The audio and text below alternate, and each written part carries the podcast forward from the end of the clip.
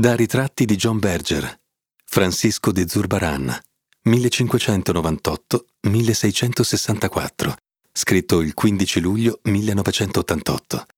Lettura di Iaia Forte. È stato sette anni fa, alla Galleria Nazionale di Stoccolma, che ho cominciato a interessarmi veramente a Zurbaran. Zurbaran, che in vita, nel corso del XVII secolo, era famoso, ha ripreso a parlarci alla fine del nostro secolo, il XX. Vorrei cercare di spiegarmi perché sia successo. Il dipinto di Stoccolma che mi ha fatto tornare sui miei passi è stato il velo della Veronica. Ne dipinse varie versioni. Il fazzoletto bianco è affisso a una parete scura. Il suo realismo è tale da rasentare il trompe-l'œil. Sul lino bianco o è cotone sono rimaste le tracce del viso macilento e tirato di Cristo, che porta la croce sul Golgota L'impronta del viso è color ocra e monocroma, come si addice a un'immagine disegnata dal sudore. La tela di Stoccolma mi ha permesso di capire qualcosa che vale, io credo, per qualsiasi opera visiva capace di impressionarci. La pittura deve innanzitutto convincerci, all'interno dell'uso particolare del linguaggio pittorico scelto, di cosa c'è lì della realtà di quanto rappresenta. Nel caso di Zurbaran, del fazzoletto appeso alla parete. Qualsiasi dipinto che abbia una sua forza offre prima di tutto questa certezza e poi propone un dubbio. Il dubbio non riguarda cosa c'è lì, ma dove si trova. Dov'è il volto impresso così lievemente sul fazzoletto? Quale punto dello spazio e del tempo stiamo osservando? È lì, sfiora e addirittura impregna la realtà del tessuto, ma la sua posizione precisa è un enigma. Davanti a qualsiasi dipinto che susciti ammirazione si scopre il medesimo enigma. In un punto della tela la continuità dello spazio, la logica della posizione, si spezza e al suo posto subentra una discontinuità ossessionante. Vale per un Caravaggio o un Rubens, come per un Quang Gris o un Beckman. Le immagini dipinte sono sempre contenute entro uno spazio infranto.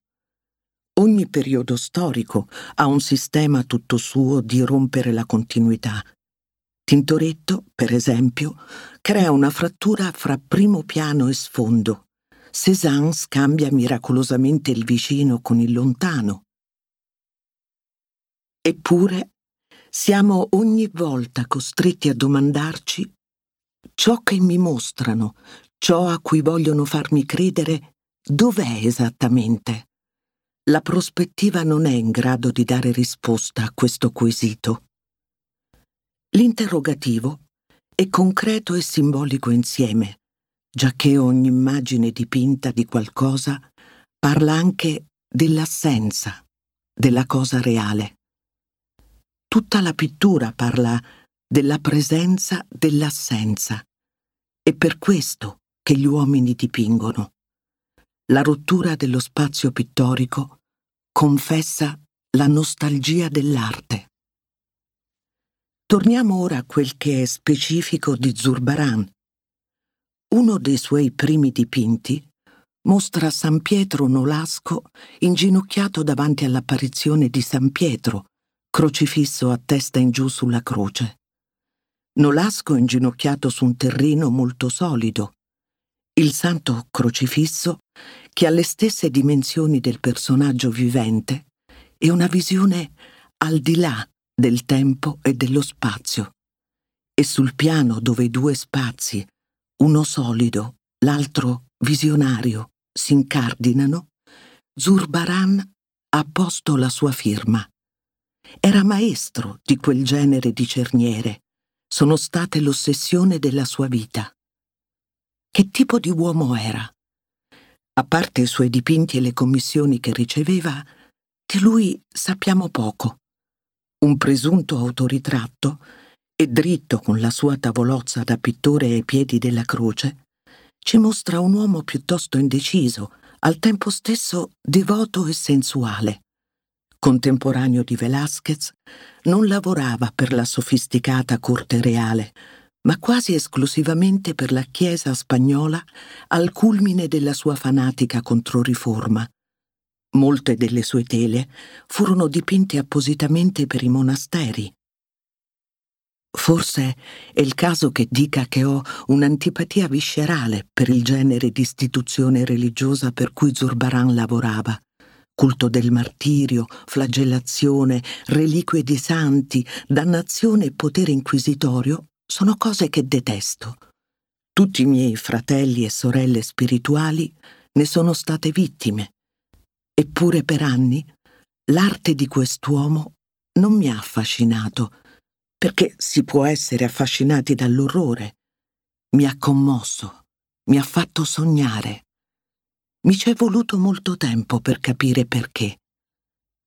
Zurbaran si sposò tre volte ed ebbe nove figli, la maggior parte dei quali, in quei tempi di peste, morì prima di lui.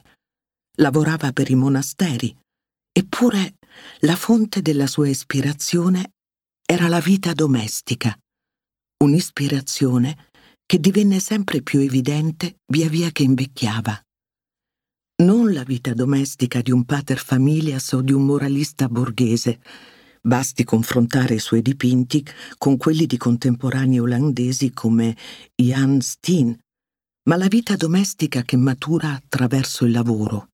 Parto, biancheria stirata, cibo cucinato, abiti freschi, fiori sistemati nei vasi, ricamo, bambini puliti, pavimenti lavati. La sua arte è infusa, come quella di nessun altro pittore del suo tempo, dell'esperienza, della fierezza e del dolore delle donne, e in questo senso è molto femminile. Forse fu questo contrabbando di cui i suoi dipinti erano il mezzo a creare una tale domanda tra gli ordini religiosi? Quando dico che la visione di Zurbaran è domestica, non mi riferisco solo ai temi che più amava dipingere o alla piega che dette a certi soggetti. Le sue immacolate concezioni sono fragranti come corredini, ma più profondamente al modo in cui concepiva quasi tutte le scene che gli ordinavano di dipingere. Per esempio, in un dipinto giovanile di San Serapione sottoposto a mostruose torture, quel che in realtà vediamo nel quadro sono le mani e la testa di un marito contadino addormentato e le vesti che pendono dal suo corpo, simili a panni preziosi scompigliati dal vento su una corda per stendere il bucato. Non è che il soggetto sia stato secolarizzato, è piuttosto che la vita dell'anima è stata pensata, trattata e alla fine salvata come la vita di un focolare domestico. Gli storici dell'arte fanno notare che Zurbaran è rimasto per certi versi un pittore provinciale. Non si è mai sentito a suo agio nell'architettura grandiosa delle composizioni ambiziose. È vero. Il suo genio sta nel trasformare degli angoli in rifugio, in casa. Andiamo alla casa di Nazareth a Cleveland. A destra Maria immagina il futuro. Al dito medio della mano destra porta un ditale. Lungo il naso le scende una lacrima. A sinistra suo figlio Gesù intreccia una corona di spine, una delle quali gli appunta un dito. Tra loro c'è un tavolo da cucina. Ogni oggetto nel quadro ha la propria funzione simbolica. Le due tortore rappresentano la purificazione della Vergine dopo la nascita del figlio. La frutta sul tavolo raffigura la redenzione. I gigli indicano la purezza e così via. Nel XVII secolo simili scene tratte dall'infanzia di Cristo e anche da quella della Vergine, altro soggetto prediletto da Zurbaran, erano molto popolari ed erano controllate e diffuse dalla Chiesa come modelli di devozione e pazienza. Nulla di tutto questo, però, spiega la carica emozionale dell'immagine. Nel 1821 il pittore francese Lanneville, allievo di David, scrisse della magia di questa tela. La magia, come ho detto, nasce da un dubbio che segue una certezza. Inizia con una rottura spaziale, una discontinuità. Il pavimento in primo piano è ininterrotto per tutta la larghezza della tela. Il cardine della discontinuità è la gamba del tavolo più vicina a noi. Dalle ginocchia in su, il figlio è situato in uno spazio indefinibile che si apre sugli angeli, a destra della gamba del tavolo, nel territorio della madre, lo spazio rimane quello di un ambiente domestico. Perfino la finestra o il quadro sulla parete occupa la posizione di sempre. Il ripiano del tavolo, girato inverosimilmente verso di noi, media tra i due spazi. Le pagine del libro aperto sulla sinistra baluginano alla luce degli angeli, i due libri sulla destra sono inequivocabilmente disposti sul tavolo di cucina. I due diversi spazi corrispondono a due tempi diversi. A destra il tempo di tutti i giorni, di ogni singola notte. A sinistra il tempo della profezia, tempo trafitto, come il dito del bambino ferito dalla spina. Veniamo ora alla discontinuità psichica dello spazio, allo scatto narrativo che, dato il resto, accresce ulteriormente la straordinaria carica del dipinto. È la visione del figlio a rendere così pensierosa la madre. La visione le ricorda il futuro che lo attende. Maria prevede il loro destino e, tuttavia, non lo sta osservando. Dal punto di vista spaziale, guarda semplicemente nella sua direzione. Siamo noi che osserviamo i due spazi. Lei, confinata in uno, sa. Oggi le madri di Nazareth che prevedono il tragico destino dei figli sono palestinesi. Lo dico per ricordarci del secolo in cui viviamo. Qual è il significato di Zurbaran nel mondo attuale? Prima di tutto parliamoci chiaro. Il mondo contemporaneo non è più un unico mondo storico come è stato dall'inizio del XIX secolo in avanti e non è più neppure nostro. Noi, nella nostra cultura dei consumi, viviamo la nostra crisi. Il resto del mondo vive la propria. La nostra crisi è che non crediamo più nel futuro. La loro crisi siamo noi. La cosa che più desideriamo è tenerci stretto quel che abbiamo. Loro vogliono i mezzi per vivere. Ecco perché le nostre preoccupazioni principali sono ormai di tipo privato e il nostro discorso pubblico è fatto di risentimento lo spazio storico e culturale per la parola pubblica, per le speranze e l'azione pubbliche è stato smantellato. Oggi viviamo ed esistiamo in rifugi privati. Il fatto che l'arte di Zurbaran sia domestica significa che è un'arte alla quale non siamo necessariamente chiusi. Al contrario, l'arte pubblica quella di Piero della Francesca, di Ruben, di Poussin, Davide o dei cubisti, ci lascia freddi. Il dibattito postmodernista parla semplicemente della perdita di coraggio civico. L'arte dell'interno di Zurbaran si addice alla nostra paura dell'esterno. Una volta entrati insieme a lui, siamo affascinati, turbati e obbligati a sognare della colossale differenza tra la vita che egli dipinge e la nostra. Tutto quello che egli dipinge sembra eterno. La sua eternità ha molto a che fare con l'infanzia. Tutto ciò di cui noi ci circondiamo dà l'impressione di essere usa e getta. Torniamo alla meravigliosa casa di Nazareth. Il lavoro di cucito di Maria, il cuscino sul suo grembo, l'abito color melagrana, il fazzoletto di chiffon intorno al collo, i polsini, la mano su cui appoggia la testa, le labbra, sono presenti come sarebbe piaciuto a Manet o Degas, dipinti con un'intensità tattile che ci ricorda ancora una volta che solo l'occhio può rendere giustizia al fenomeno dell'esistenza. Eppure, malgrado tutta la sua presenza, l'espressione dei suoi occhi mostra che è anche altrove. La cerniera tra i due spazi all'interno del dipinto è a vista. Ne esiste un'altra, analoga ma invisibile, nell'anima della donna.